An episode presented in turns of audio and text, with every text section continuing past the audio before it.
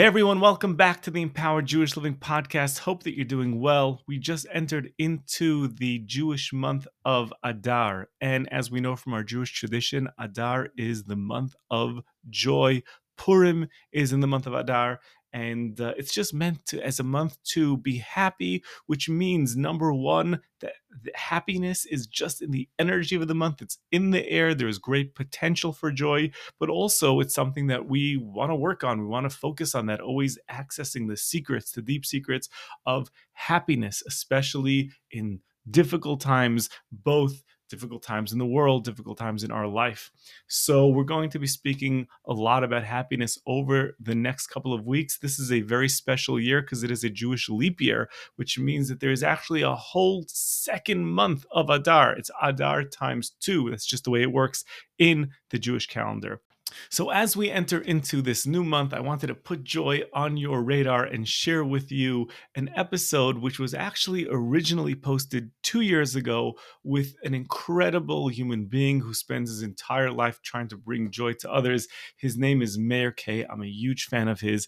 And since I posted this podcast two years ago, the audience has, thank God, grown significantly. And lots of you probably never heard this episode. And I want you to hear it. I want you to get to know Meir Kay, who's awesome. Since we recorded this podcast, Meir Kay has taken on lots of new projects. He's become a breathwork facilitator. I've personally used him in my own breathwork journey. He's just launching now a new children's series on YouTube. He always has just great, great projects that he's working on and uh, he has so much wisdom and personal life experience and he just does great work. So if you heard this once before enjoy it again. If it's your first time ever hearing this episode i think you're really going to enjoy it. Here is my conversation together with my wife Devorah Buxbaum and Meir Kay Hey there, friends. Thanks for joining. Shlomo Buxbaum here. Welcome back to the Empowered Jewish Living Podcast. I'm so happy, so grateful that you're here with us for another great conversation. So, as we get closer to the holiday of Purim, it is a great time of year to really do a self check in whether we're positive enough, whether we smile enough, whether we laugh enough, whether we go through our day doing our best to put ourselves in a state of joy. As we know, joy is a mindset. We say this all the time on the podcast. Bisimcha, with joy, has the same Hebrew letters as machshava, our mindset because that's really what joy is. It's it's it's thinking thoughts that will help change our mood and put us in that state of joy. And it's also a time of year to do a self check in whether we're kind enough to others and whether we try to bring joy to others. So that's a little bit of a setup for what we're going to be speaking about in today's podcast. Today is the second in a three part series of guests whose their lives are all about bringing laughter and joy to others. And who better than the amazing Meir Kay? Meir Kay is a filmmaker and internet sensation whose viral videos have amassed over 350 million views, and his social media presence has upwards of 1 million followers. He makes videos that focus on spreading positivity, emphasize the importance of being happy, and showcase random acts of kindness. He's also a marathon runner, world traveler, motivational speaker, social activist, and mental health advocate. In 2017, Meir launched Super Soul Parties on Super Soul Sunday to provide an enjoyable Super Bowl party and a plethora of other services to the homeless.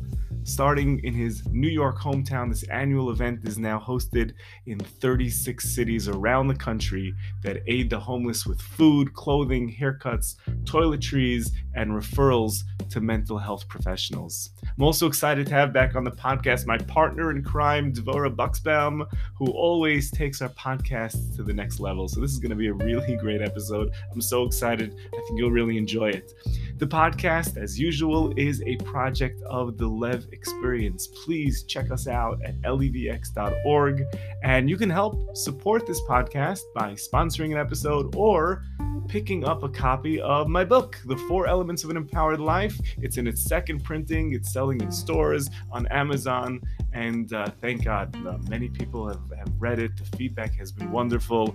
And uh, most importantly, I want you to have a copy, and I'd love to hear your feedback on it. I really think that, uh, that uh, you'll enjoy. If you do enjoy the podcast, please consider subscribing, leave ratings and comments, and connect with me on all the social media platforms. And most importantly, share it with others. We're trying to get these conversations out into the world. There's so many podcasts, and we're, we're so excited to see our little Empowered Jewish Living podcast community growing by the episode. And thank you for being a part of that. So um, here we go. Here he is, Meir Kay.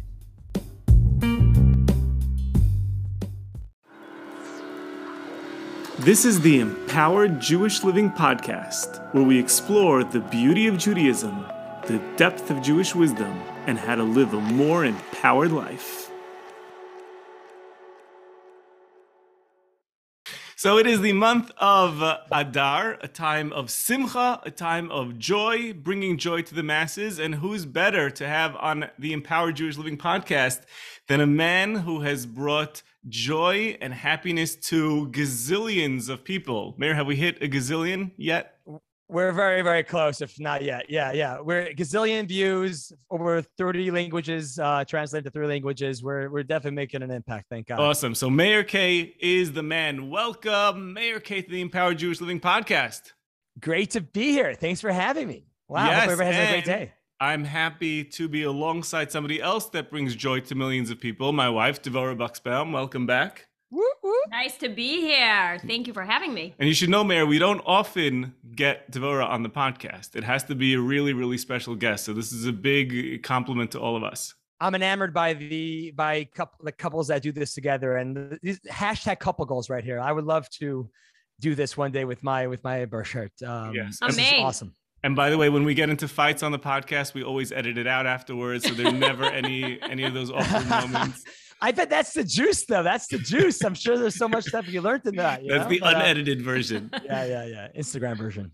Okay, so Meir, let's let's share a little bit of your work with the audience. We know you. I know you forever. I remember um, uh, when I first got the, the, first video that I saw of yours was the slapping five in New York City. For those listeners that are not familiar, Meir did I guess we can call it a social experiment or just a video to bring joy to people. And when New Yorkers would stick out their hands um, by the way, the, the podcast people are hearing it; they're not seeing it, so we can't show the video. We should post it in the show notes. Maybe yeah, we'll we'll, yeah, we'll link to it. But when people would stick out their hand, unbeknownst to them, lurking behind them was Meir Kay, who would just pop out of no wow, place. You're making me sound very very creepy. It wasn't lurking; it was very spontaneous. but yes, but as you were.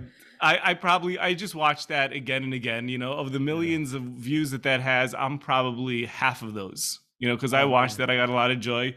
And then we saw the other social experiment of uh, you putting your head down and falling asleep on people in the subway to see if they'd be tolerant of that. And then I pretty much just ended up kind of binge watching, you know, all of your stuff since since then.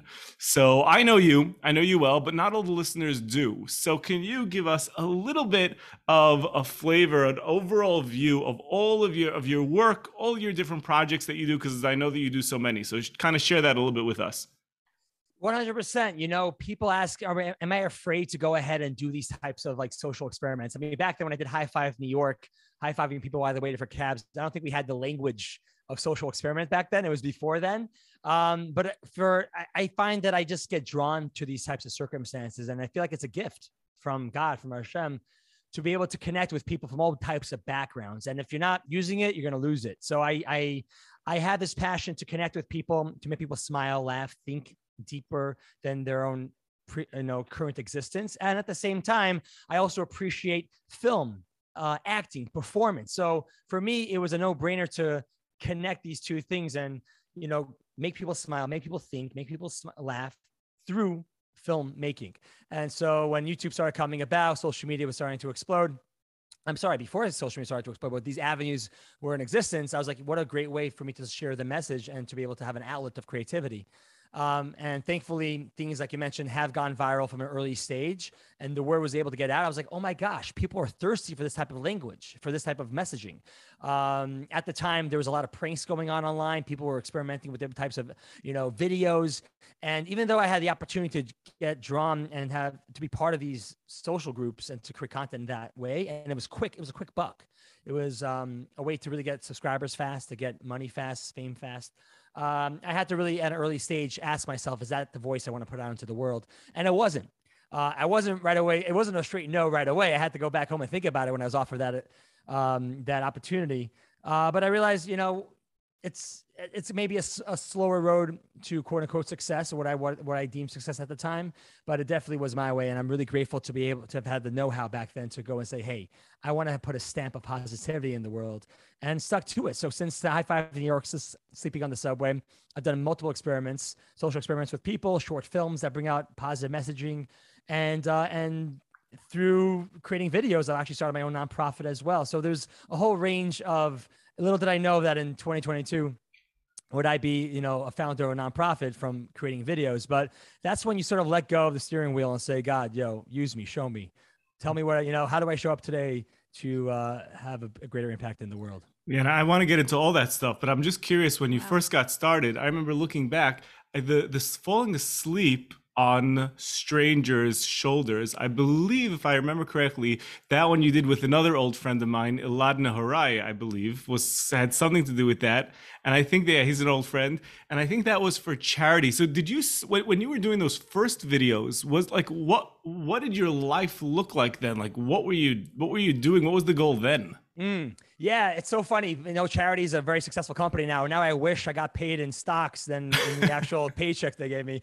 But yeah, they uh, they they may have seen my talent before I did. But back then, I, here I am. I'm I'm 22, 23 years old, and 23 years old. I just came back from getting my smicha, my rabbinical degree in Singapore. Uh, I just uh, between getting my graduating my smicha, I actually spent a year and a half backpacking the world by myself. So I come back to the U.S. I have all this energy. I have all this life experience. I'm young. I'm vivacious. I'm super good looking, and I'm uh, and I'm you had really just, long hair at the time. I had very long hair at the time. My mom was like, "Where did I go wrong?" She was like having an anxiety attack. Um, she's freaking out. I literally came off, you know, this was not maybe the greatest thing, but I literally came off after not seeing it for a year and a half. My hair was long. I dafka wore all my specifically wore all the clothing I bought in India. So I look total, I look, totally look like a total hippie. Didn't shower for weeks, and my mom's like face drops, but you know only. Love. You know Thank that God. sitcom? Oh there was God. a Netflix sitcom like that where this girl goes off to Thailand and then she like she gets married there to like some super hippie guy, and then she comes back to like London, and her parents are very like cookie cutter, and yeah. she comes home and she has this like wild guy who's kind of kind of like you post yeah, It was yeah. it was literally like that. I was it was it was insane to like yeah it was it was really a, a, integration period coming back with the family and and all that. And that that was that was also very beautiful. And it was really cool to see also how like so much has happened happens in a year and a half. And when sometimes you come back home and things are just the same. There's so much there's so much to talk about around about that. But anyways here i am. I just came got my smicha i've traveled the world. I'm back. And through my conversations through backpacking i realized that I've always been, when people ask, Hey, so what are you to do when you get back home? I realized I wanted to, I was always saying, Hey, I want to create films. I want to be, I want to, I want to be creative. I didn't really have a specific path back then. My friends were all into real estate, Amazon, you know, doing the uh, sort of mainstream type of businesses. And thank God they had a lot of success, but that didn't really talk to me. They talked to certain parts of me, but it didn't really talk to the essence of me.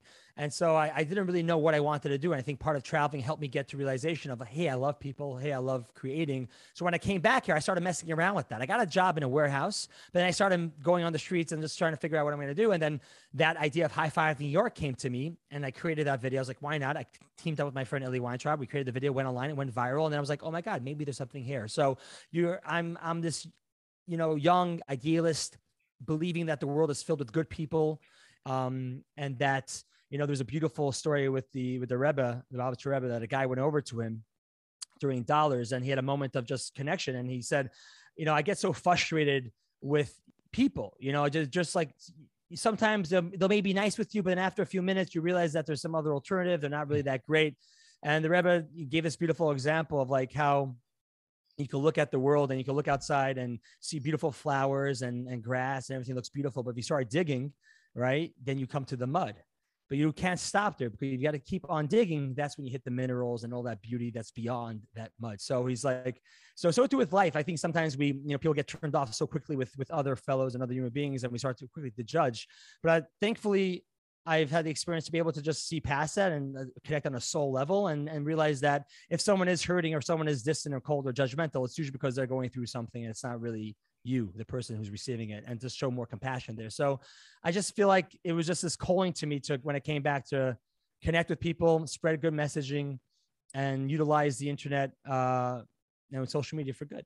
I love that. I love that. So uh, you mentioned over there that you were going to for a rabbinic ordination in Singapore. I don't even understand where Singapore yeah. comes in over there, but just tell me what happened to the rabbi track. Did that also kind of change while you were backpacking?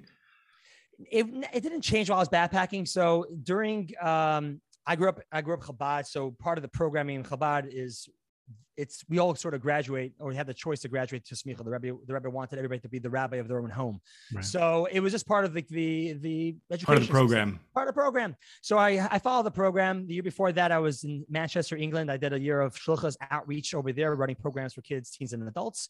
And then the following year, I got the opportunity to go to Singapore, where we did all those programming, but as well as had the opportunity to graduate. So I did that. I followed that throughout my years growing up in the Chabad movement there were moments of inspiration where I was like, oh, I would like to be a traditional rabbi and have my, you know, community and, and have programming and perhaps be sent out to somewhere exotic and live there. I did have this, I already knew from a young age, I always loved the world. I wanted to live somewhere interesting. And I actually had the opportunity to like run Passover uh, Seders around the world. And where I really got drawn to at one point was Bali. I was there five times and wow. I got to know the community very well. And if it was anywhere in Were the world. Were you ever there I, for the festival where they throw colored sand at each other? That's Holi. That's Holi. That's in India. Okay. Um, that, yeah, yeah, but that's also fantastic. And, and, and they have their own um, incredible festivals that go on in Bali. But when I was there, I, I, was very much connected. And if any, there was a moment of inkling of like inspiration. I was like, oh, maybe I'll do that here. Maybe I'll go back to the US, find somebody to marry and come back here. But as I traveled and it's through life experience, it wasn't necessarily through the backpacking that I diverted from that specific track. And never was it really forced on me to do that. But I learned so much. There was so much wisdom and so much people, so many uh, tools I've learned through the system that I was able to, you know, connect and realize that throughout my own being, I don't think I'll for now envision myself to be in one place constantly. Mm. What I love about the internet, what I love about being able to spread these messages through the through through videos is that I'm able to connect with millions of people and travel the world and have that freedom to do so. Mm. Um, and I think it's awesome that, and I have so much admiration for people who dedicate their life to one specific place and community, and God bless them. So um, it's just you know just listening to my inner voice and, and being led by. We get it. By the way, we moved from Rockville, Maryland, to Silver Spring, Maryland. It was like you know moving across across the world. It was only twenty minutes, but hey, it feels. it was exotic it. for us. so tell us about. So what is this nonprofit? Tell us all about that. Oh, so Super Soul Party is a nonprofit that I started back in 2017. And what, well, actually, two years later. Um, but in 2017, I was going out on the streets of New York City, just you know, creating perhaps another video, so to speak, another social experiment. And this one was focused around people who are experiencing homelessness. It was a couple hours before the Super Bowl, and it was uh, a time where people get together. People, it's like a non non-official holiday in the U.S., right? People getting oh, yeah. together with friends and family, and people who aren't. It has all the characteristics of being like a real, you know, Jewish chag. Yeah, exactly. Food, family, everything all of it just yeah just celebration. And people who do not have family who don't have family and friends could feel that much more lonely.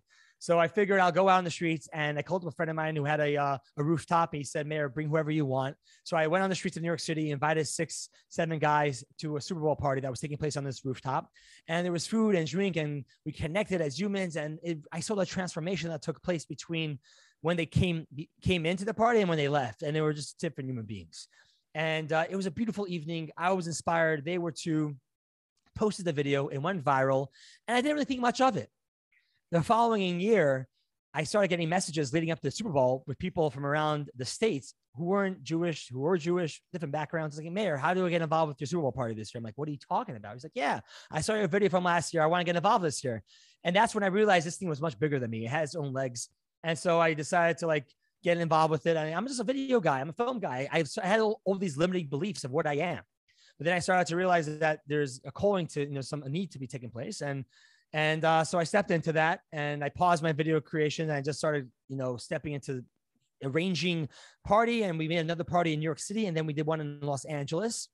And then the following year, more people got wanted to get involved, and we got picked up by new by the news, national news, and so we created it in multiple cities. And then in 2020, I promised that I would do it in 20 cities, and we did. We did it in 20 wow. cities. We had Super Soul parties in 20 cities, uh, and then this year for 2022, God willing, we were going to be in 35 cities. Wow. Yeah, yes, thank God. The goal is to be in every state in America, and that to change the psyche when it comes to the, for Americans when it comes to Super Bowl Super Bowl season, to ask how do I get involved with my local Super like a season party? of kindness. 100%. Let's extend that. People get involved with Thanksgiving, mm Christmas, that type of year. We want to extend that throughout the year. Wow. Wow. So, what do each of those parties look like? Like, what in each city? What do those look like?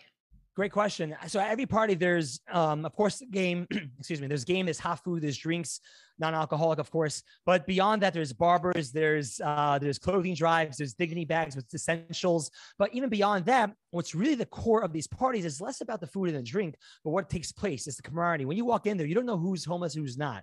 There's a transformation that takes place with people who are volunteer. They realize that these people are human, that there's, you know, a certain part of us shuts down when we see pain. It's so hard to live in a big city and see illness people on the street who are living on the streets. And so what happens is we lose a bit of part of ourselves and that affects our people who we love in our own lives. There's no way we could just shut down a part of us and then turn it right back on when we see our friends and family and kids.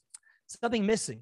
So, and but it's a way that we just, you know, are able to just survive the pain that's mm. around us. So what we do here is that we're able to break down those barriers and realize like, wait, there's a fellow human being. I could connect with them on a human level. And then on, on people who are experiencing homeless side, they sometimes lose the uh the awareness that they're a human that they deserve dignity that they, they deserve love and that's the core of which i found when you remove mental illness away from the from the issue the reason how why people cannot rebuild their lives and hold down a job, for example. They don't think they don't think themselves as worthy. So at these parties, the really the essence of the mission statement is to really rebuild dignity and community so people can really help build the lives. And we have different social uh, programming that takes place there, different representatives from different nonprofits that we work with to bring those resources to these Super Soul parties. Wow. So it sounds like more happens after the Super Bowl. Like it's not, it doesn't just end there. Super, yeah, no, 100% not. It's Super Bowl is definitely a great time for that to happen in person, but the magic, ha- eh, a lot more happens beyond just wow. the Super Soul party. Yeah. That's incredible. That really is incredible. That's amazing. Now I know that you picked up some other projects along the way. I know you wrote you wrote a children's book. Yeah, a kid's book about optimism. Wrote that during the heart of the lockdown back in 2020. Yeah, that was definitely yeah, that was a lot of fun. That was a way for me just to get through to be more optimistic. I needed a project. It was so hard not to be around people and friends and and doing live events. So luckily, I teamed up with this uh, publishing company called A Kid's Book About, okay. and they uh, and now actually it's a company called A Kids Company About. They've really expanded since then and uh, and we were and we we together created my first uh, book, my first children's book. And so, what uh, were some of the what was what are some of the key messages over there? And I'm sure that what is the book called? A kid's book about optimism. Yeah, oh, that's, that's, what, it's called. Okay, kids book about optimism, and I'm sure that it could. It's probably also an adult book about optimism because we could all work on optimism. It's not like adults have the whole thing down pat. So, like, tell us some of the key messages. Yeah, so it's really great. What what this what this book does is that it's it's a like you mentioned a a way for adults to talk to children and or teachers or educators to talk to their students in a really fun, easy manner to to to just like talk about hard topics. That's what the whole ethos of the kids book about is all about. They have they touch on different topics: anxiety, depression, divorce, happiness, optimism. So, um, and in that, we just break down what we talk about what optimism isn't. We talk about what optimism is, and then break down different tools around how one can be a bit more optimistic. So, like for example, we break down the notion that optimism is not about always being happy. It's also it's about you know having faith. Right now, if you broke your arm, it's sad. It hurts. It's okay to be sad, but we can also be optimistic and knowing that it's going to get better and be excited about that. Look forward towards that. Optimism tools like surrounding yourself with good, with you know, with people who are optimistic, people who are, you know, who who think in that sort of manner. To be gentle with oneself um, just very simple, easy tools written in a fun. And actually, what's really cool is that this this uh, book doesn't have any photos, any pictures. It's all oh, it's all done with graphics and fun and fun colors. But it's really focusing on to to talk to kids. Like kids are ready. kids are ready to have these topics and to be learned in this way. So um, I would say it's for ages five to 11. And um, it's really fun. It's, it's, I bring down really fun examples, my own personal life. And uh, yeah, I mean, this, I may be biased, but I think it's a great, it's a great read. That's nice. Hmm. That's amazing. That's amazing. Check it out. I see we're already checking it out over here.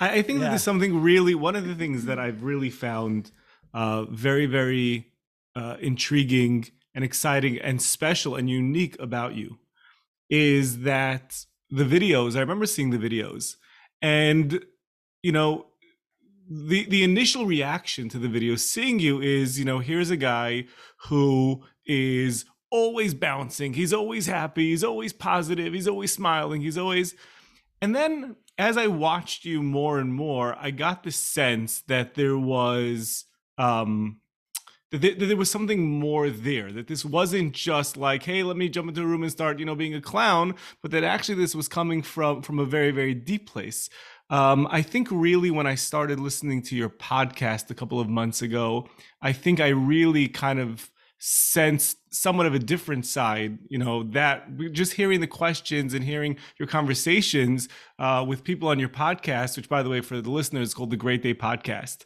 Um, uh, and but just for all the listeners keep on listening because as you listen more more you'll hear about more and more projects. Again we're, I feel like we're only scratching the surface.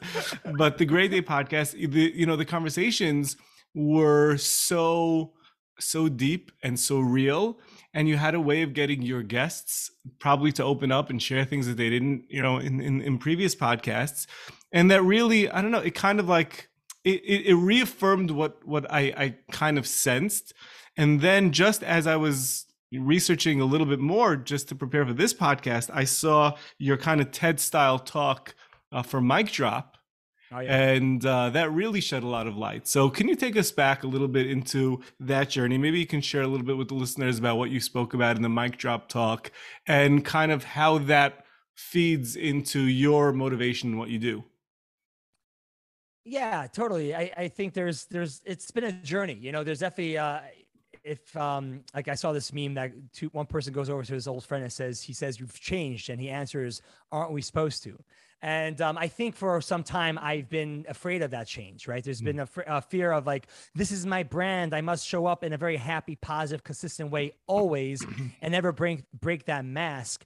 And what happens there is that there's no space to be human and there adds a lot of unnecessary pressure to show up in a very perfect manner um and i am full and i i do believe you know and it's a it's a very it's a jewish principle to to approach life with simcha with happiness with joy and that joy simcha breaks all barriers and i definitely believe that but i also have come to realize that it's also so important to feel one's feelings and to also you know work through whatever it is that's going through and not just push it down hide from it you know, not be afraid to talk about it. The bravest thing one could do is ask for help. So, I mean, you're so starting off in my, I guess, earlier my quote unquote career, a lot of my messaging was around happiness, connection, big smiles. And I still live by that and do that today. I still create that kind of stuff. But I also have gotten a lot more courageous to be able to show other sides. And what I loved about my podcast it was that it was a it was an avenue for me to be able to show that side to myself, express that side to myself, and to feel a bit more seen by people who've who've, who've sort of been following me or have known me for for quite a few years. And also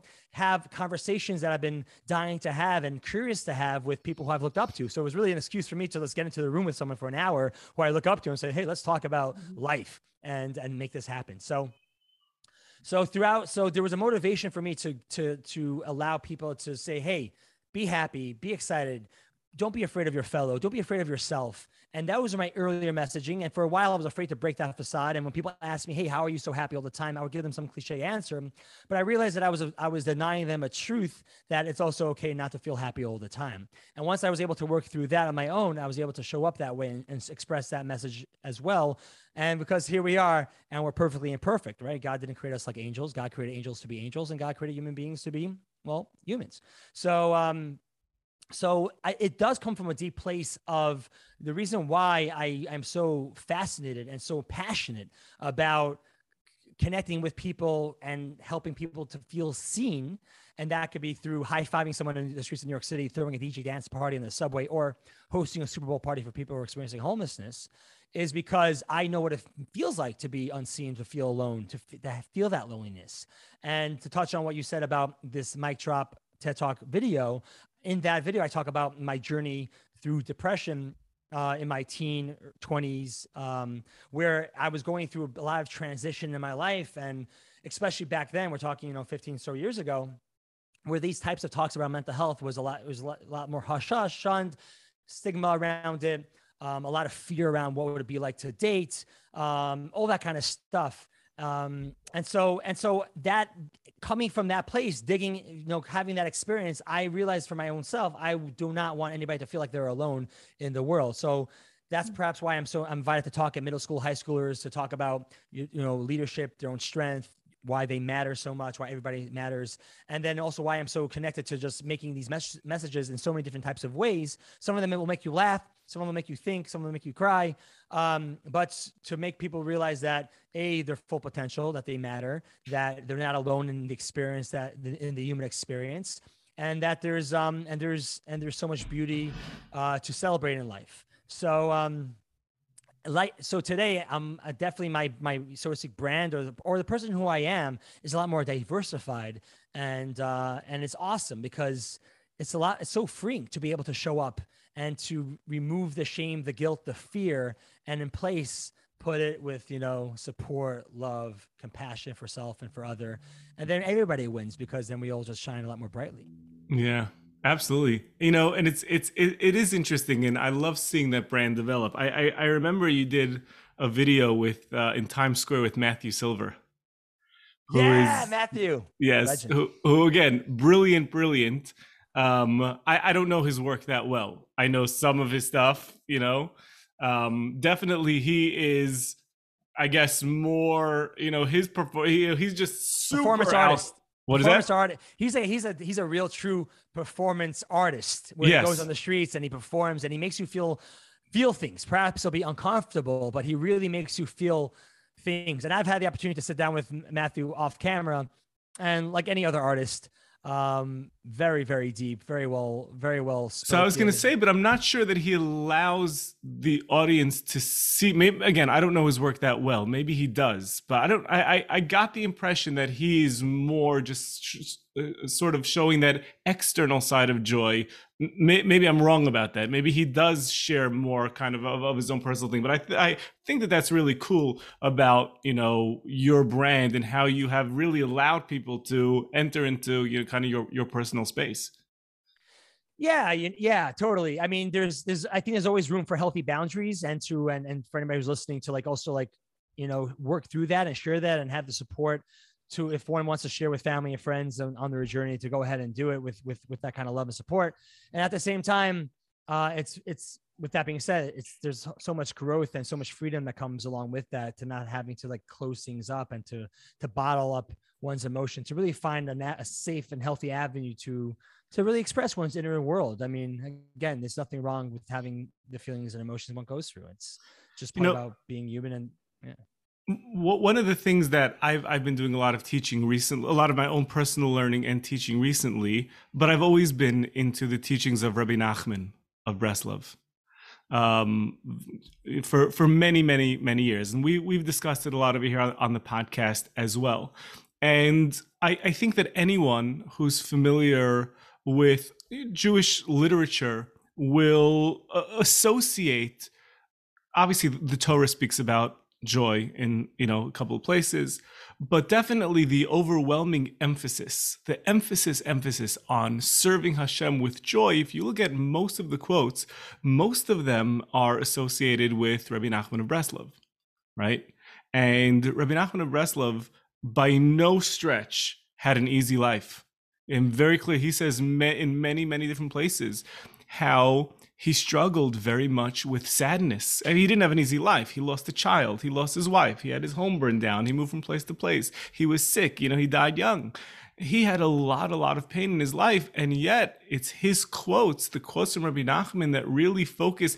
He was definitely the one who took, I, I believe, and again, I'm not that familiar. Maybe I'm wrong. Maybe there's some in Chabad as well. But I think, you know, certainly for the mainstream, most people think of the teachings of Rabbi Nachman when they think about sort of going overboard to really, really, you know, bring out bring out um, that that joy. I, remember uh, several years back, right after Robin Williams died, after he committed suicide, and that was a hot topic.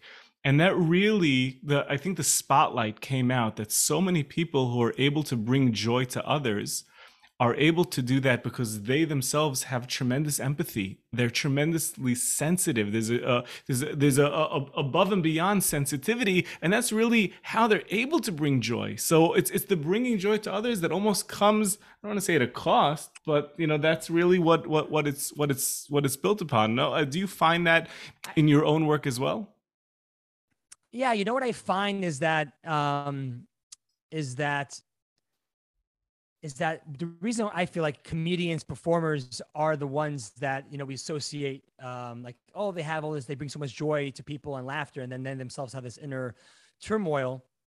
Is that a I think everybody has that inner turmoil in their own respect, but not necessarily does everybody go out and show you know a certain side to themselves. But I think people who are performers are just a lot more sensitive to the world. And that's why they have the ability. That's the gift. That's a double edged sword. They have the ability to connect with people, connect with them on so many different ways, a whole range of people, to be able to have the nuance in life and to see the funny in it because they get it so well. They they're empaths. They're so empathetic to it all. They draw in the energy. Um, but on the other flip side of to that is as well as that it's this emotional roller coaster. It's it's like oh my god, all this information is being taken in, all these feelings coming up, and that's and that's the crazy journey. That's why the Twenty Seven Club, you know, is is around is because it, it's that like pinnacle age where it's just so much turmoil in life and unless you get a handle of it and, and, and get the support that one's needed it could really one could drown themselves in all that um so I so there's definitely something to say about uh, those who who are just more sensitive musicians, artists, creatives. Uh, again, I'm not shutting down. I'm not saying people who are on Wall Street don't have this either, but I, I would say there's a lot more sensitivity, or just people who are expressing that a lot more, and so hence they have to deal with that more. They're more aware of this of this in, in, in, internal world where some people don't want to deal with it, right? Some people are like, nah, keep it simple, keep it light, shut it off, turn off the light switch. You know, we don't have to look at it. Um, and I'm not, I'm not. That's also a coping me- mechanism. I'm not shutting that too. Everybody has their way of going about life.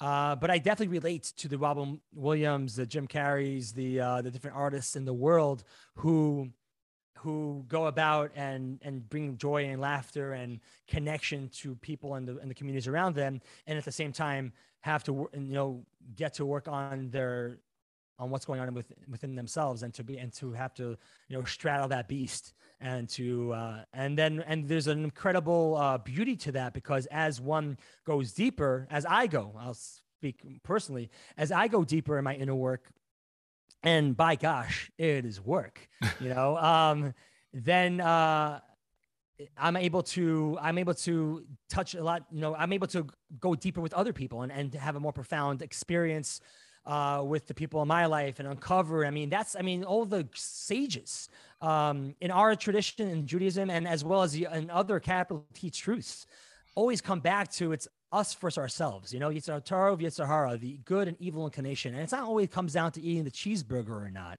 but it's also about how do we give up on life or not? Or how do we approach a hard topic or not? Are we allowing the ex- external circumstances swallow us up? Are we going to allow us to get, you know, to be indifferent to God and to higher power or just throw it out the window? No, be angry at God but that shows that you have an experience with God, you have a relationship with God. But are we just going to turn turn that part of ourselves off? I don't want to feel that anymore, and just you know, and then and like going back to tying it in with like the homeless thing and connect with other humans. When we shut down that emotional part or part of our relationships, we just lose out, and we uh, we lose out on the beauty on life. Yeah.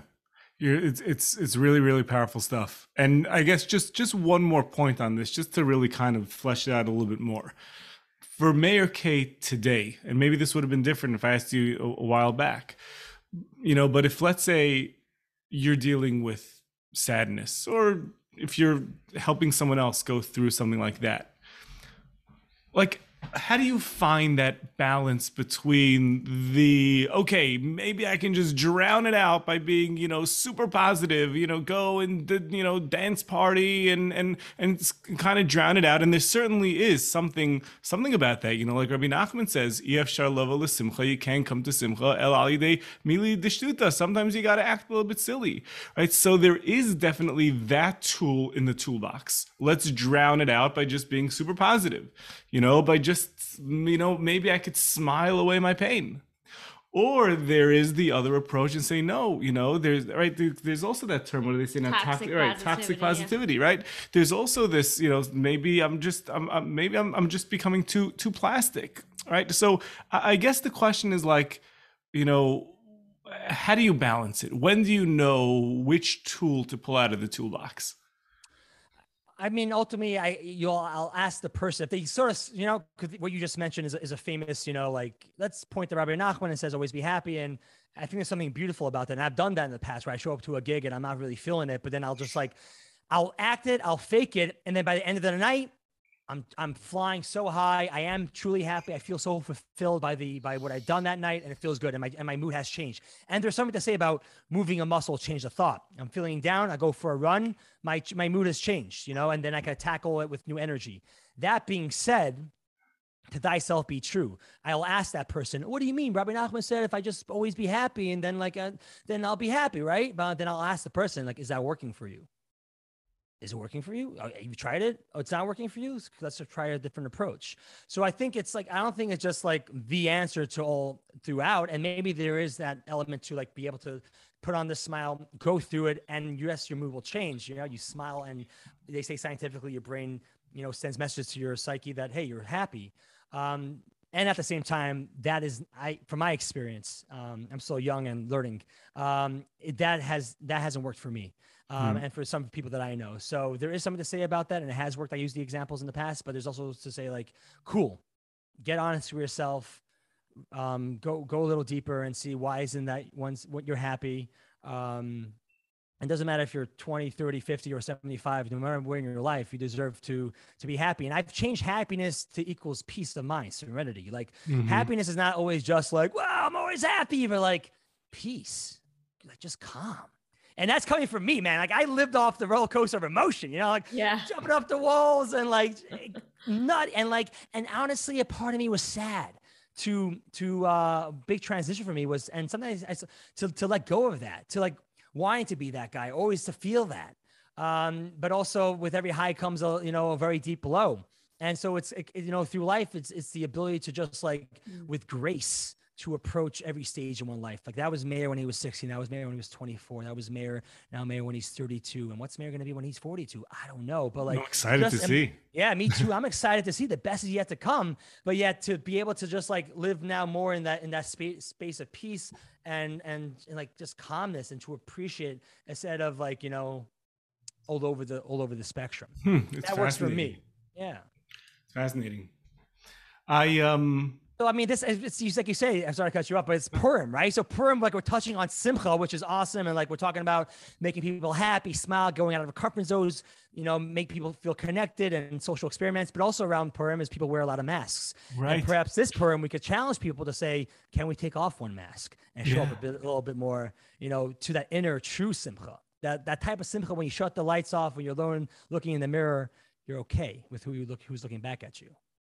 Whenever it comes Purim, I always think of this line by, by Rabbi Shlomo Carlebach that I love, and I really think it captures Purim. He didn't say it about Purim, he said it about music. He said the greatest tune, the greatest music, is a song that you can both dance to and cry to at the same time.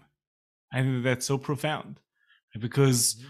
you know when when when we open up our that emotional bucket sometimes we don't know what'll come out you know there, there, there's a singer um, that we started listening to at the home, uh, who's also, you know, he's from the Breslov tradition. His name is um, ya- Yair Elitzur, I think. He's Israeli. Know, he dresses like, you know, he's from Breslov. And in one of his songs that we like to listen to, he's kind of t- speaking about his life. It's it's it's it's an upbeat song, but not you know It's, but there's like a couple of times in the song he lets out a sound which is like a half laugh and a half cry. And like my kids like to just like, ah, is he laughing or is he crying? And I'm like, no, he's doing both at the same time. It's the most profound sound that you could think of, like a laugh cry at the same time, because wow, it's just yeah. an unlocking of emotions, like like like all of my pain and I'm crying about it and I'm laughing about it at the same time. Why? Because like I'm I'm whole with it. You know, I'm at peace yeah. with it. So it reminds me of it reminds me of that story with the Baal Shem Tov, like of the the famous story with the with the young child who comes to like Yom Kippur. He's a farmer. He's a young farmer child, and he doesn't know it's Yom Kippur and it's a holy day of the year, and people are praying and fasting, and and everybody's praying in the Baal Shem Tov shul, and and this young kid comes to shul, and he's frustrated, and he look, opens the siddur and the prayer book, and he realizes that he doesn't know how to read. And so he lets out the cry of the cock-a-doodle-doo, and everybody yeah. looks around, angry, upset at this kid who's like, "What's he doing over here, disturbing the peace?"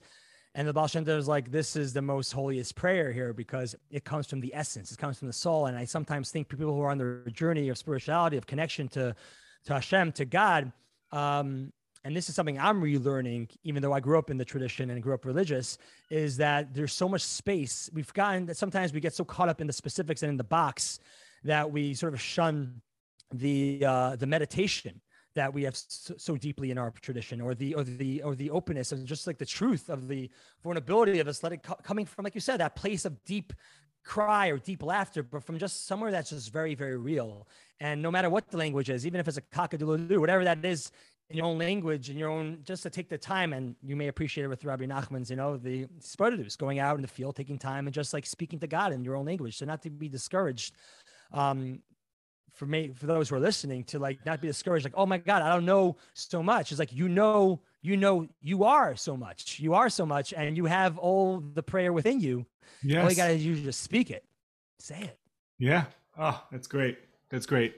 So, you know, my wife, my, my, we're we're we're different in the sense that I think you know we both love people. We both love people, but you know, for me, like, well, I'll just say my wife. Okay, so Devorah, she'll go into a supermarket and uh, with the goal of not only doing the shopping but making everybody happy as she goes up and down the aisles. She'll smile at people, and even now, you know, with her mask on, she perfected the the the. Uh, the We're still wearing masks here. Smile, yes, we are. The smile the with the smile. eyes, exactly. Yeah. yeah. Wow. So you know, she makes everybody she makes everyone happy. I I love people, but like I just want to get in the supermarket, in and out, and not make anybody happy. I just to me, I just don't want people to like get me upset before I leave. That's my goal. Yeah. so, so we're different like that. You know, I remember when I was like when we were in our teens, and. Uh, you know, we would cut when like I'd be with my friends, and especially like when we were in camp on the off day, we'd go around and we kind of have the camera, and we would go into a gas station and just go over to a random stranger and be like, you know, could you say Shalom Aleichem, you know, for the camera, or you know, uh, always interacting with that. And then I don't know, I would say for me, I kind of, you know, then started questioning do strangers, do they really want to interact? Maybe, you know, just people want to be, you know, to themselves. So I wonder from all these videos, like your experience, do you get the sense? Because again, obviously we see from the videos, you know, what you choose to share. So I guess I'm asking kind of behind the scenes. Do you get the sense? That strangers really want to be interacted with, that they're open to sort of getting their mood changed by a stranger on the street, just doing, you know, positive things? Great question. I, I, I sense, you know, I think part of the superpower I, I, I have a good sense for people and energy, and I'm able to already like sort of feel out who's the right person to go over to and interact with. Um, and there are times when, and I'm actually gonna get to your answer, but like there are times when I do um, your question. I, there are times when I go over to somebody and they don't want to be on camera, but they want to engage in the interaction or the question that I'm posing. So like, oh, I don't want to be on camera, but let's talk. I'm like, let's go. You know, like turn off the camera. Like ultimately, I'm also all about. I'm I'm not just doing it for the camera. I want to also like shift people's consciousness or hear a new perspective and connect in that manner. So that so that's that that happens also a lot of the time. And then yes, sometimes people are like, oh my god, I don't want to be part of this. Please turn it off. And and like of course, apologize and and and and make them feel good about it because we're not here to make anybody feel upset. Um, but ultimately, I think when people leave their house, uh, they we're used to routine and we're used to you know just going through the motions of life in sort of a robotic way um, what I what I guess what I try to do at times, depending on the on the video or the interaction, is to shake that up and to throw in a little curveball. Like something for me, one of the biggest joys of my day is if I do end up doing something that I didn't think I would do that day.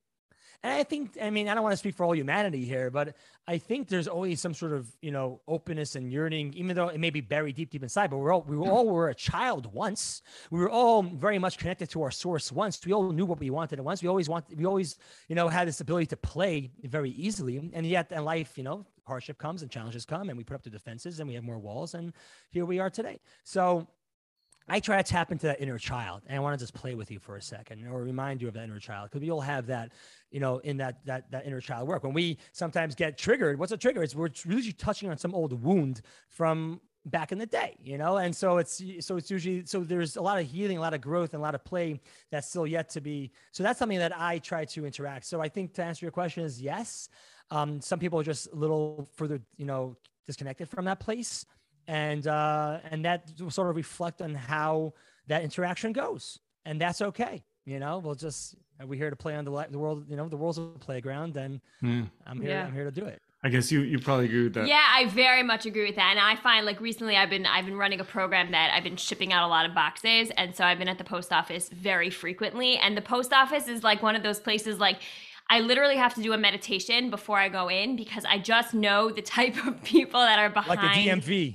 Yeah. Yeah. Okay. So I haven't been to the DMV in a while, but the post office, I've been there every day. And I feel like I've already, like at this point, it's already become like something that I look forward to because uh, it becomes like a fun challenge. Mm-hmm. Like how how am I going to connect with this other person who mm. has every like there's so many reasons that she doesn't she's showing that she really has no interest in connecting, but I would say like it's usually a success. Like I, I've had many different people at the counter, but when you come in and you're just trying to connect with them and be nice, and they they give you every reason to like just be in a rush and feel uptight. But when you just like pause and you can find something to compliment them on and just connect with them or ask them how their day is going, or you know, I think I mean I've seen it like I would say like 99% of the time. Like they really they really appreciate it. I think they mm-hmm. really they really do appreciate it. And it's it's it's uptight. Like the post office is not it's just the whole atmosphere is like it's uptight.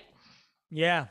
Yeah, I think when when you start breaking the mold and you respond in a, in a more calm manner, there's no resistance to like what the person's putting out there and like what, but you're not reacting in the way that most people do it just sort of shocks the system and then gives ability for some something new to be created instead of just same the same monotonous routine. Toll, mm-hmm. toll booths on the highway are a great place for me to do that too. And I just pause, stop, you know, in that short exchange. It's you know the, the, we always say how we don't know the ripple effect of kindness, but um, it, it's it's a real thing. It's it's a, it's a real thing. I've I've seen that with the Super Soul Party, um, and also in different ways where like someone through I say I created a video, went viral, then I get a message like two weeks later from someone who was in the video, and they'll like share like how like that day changed your day, you know, and how it just transformed. So it's cool to get a little insight into like, wow, just one small action could go a whole long way. And if we just recognize the power that we have, I think it's when we lose the when we lose in touch with ourselves, with our essence, with our soul, and realize what are we like? Who are you? You're you're literally a partner in creation. You have the ability to create.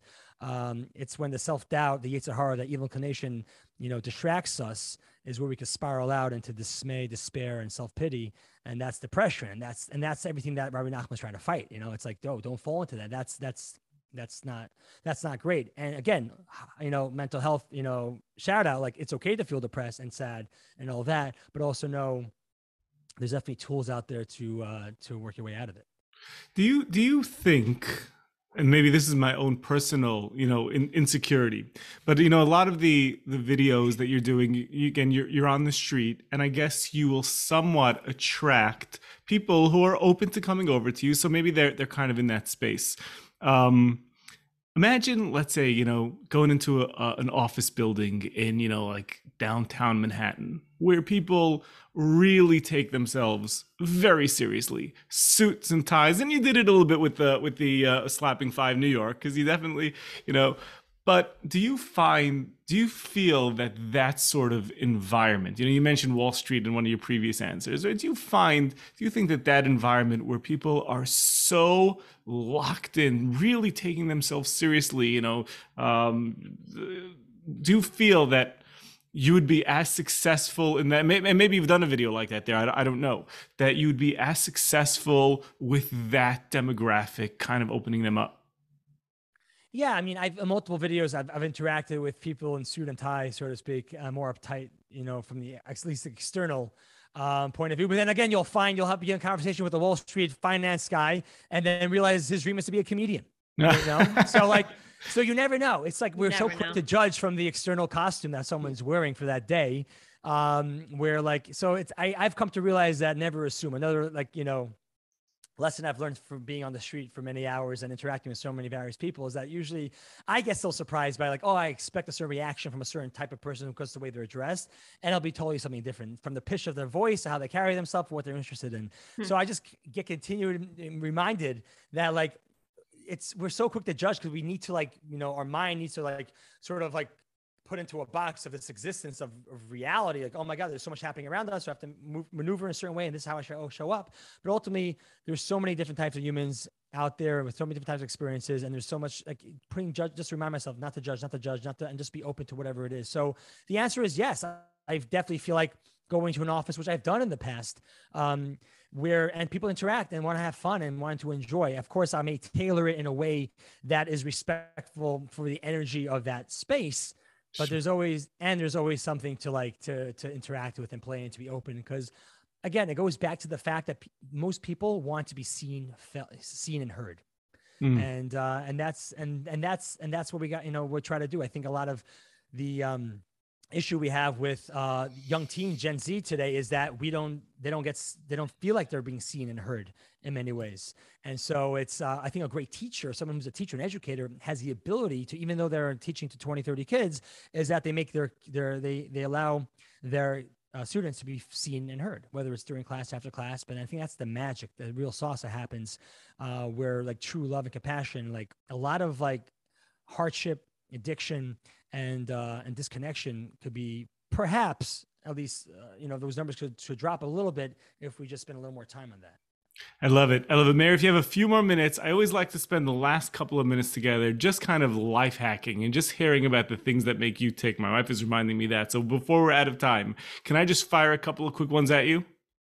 Let's go. All right if you had a day if there's a d- certain daily it could be weekly but let, preferably daily just a daily routine something about your schedule that you say this part this aspect of my schedule this contributes so much to my success to my happiness to what keeps me going my own self-care whatever it is but something about your daily routine that you absolutely love Oh wow! I I love I love running, uh, no matter where, when, or the weather. That's a big oh. part of my self care routine. Big running. We're made and... from the same cut. there you go. Yeah, you're a runner as well. Yeah. All right. Love that. Love that. Love that. Yeah, I've recently gotten. I'm starting to obsess around uh, ultra marathons now. I just did my first marathon in New York City, and I haven't run my first marathon yet. We'll get there. Yeah. All right. All right. Soon enough, we'll get there. Yeah. Um, running and then connecting with a good friend at least a day is very important for me. Mm-hmm, mm-hmm. Yeah, and you have those. You have good friends like that.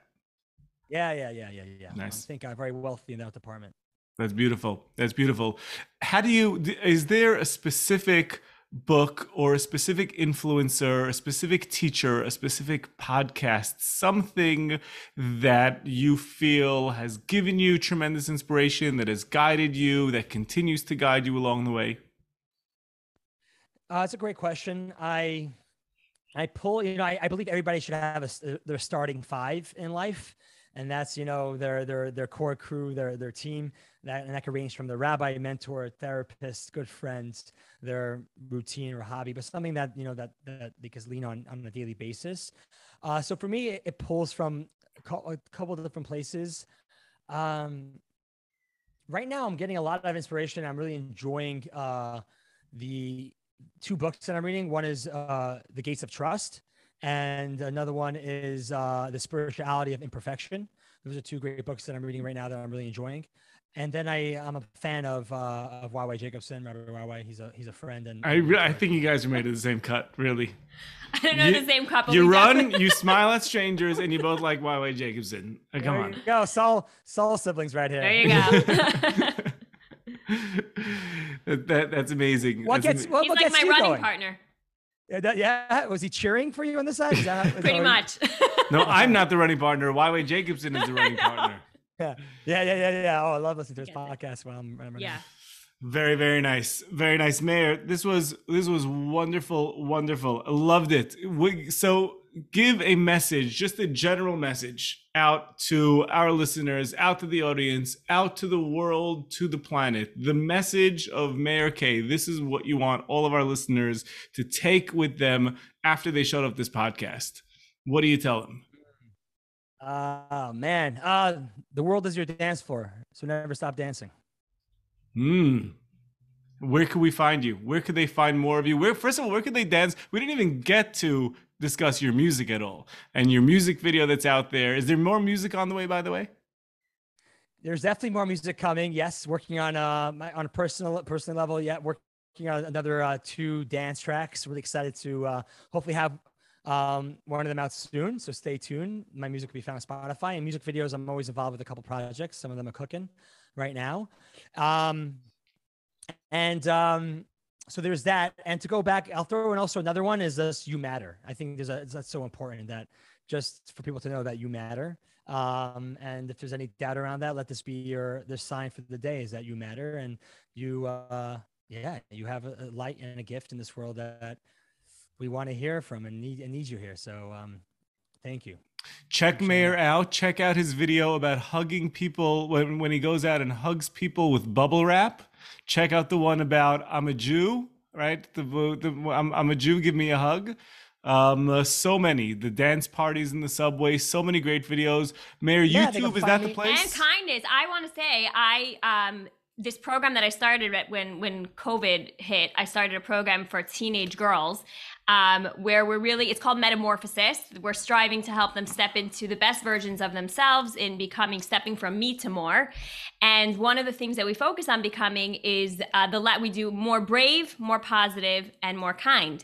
And um, we do Zoom parties together. We have WhatsApp groups. We've created communities of girls from really all across America.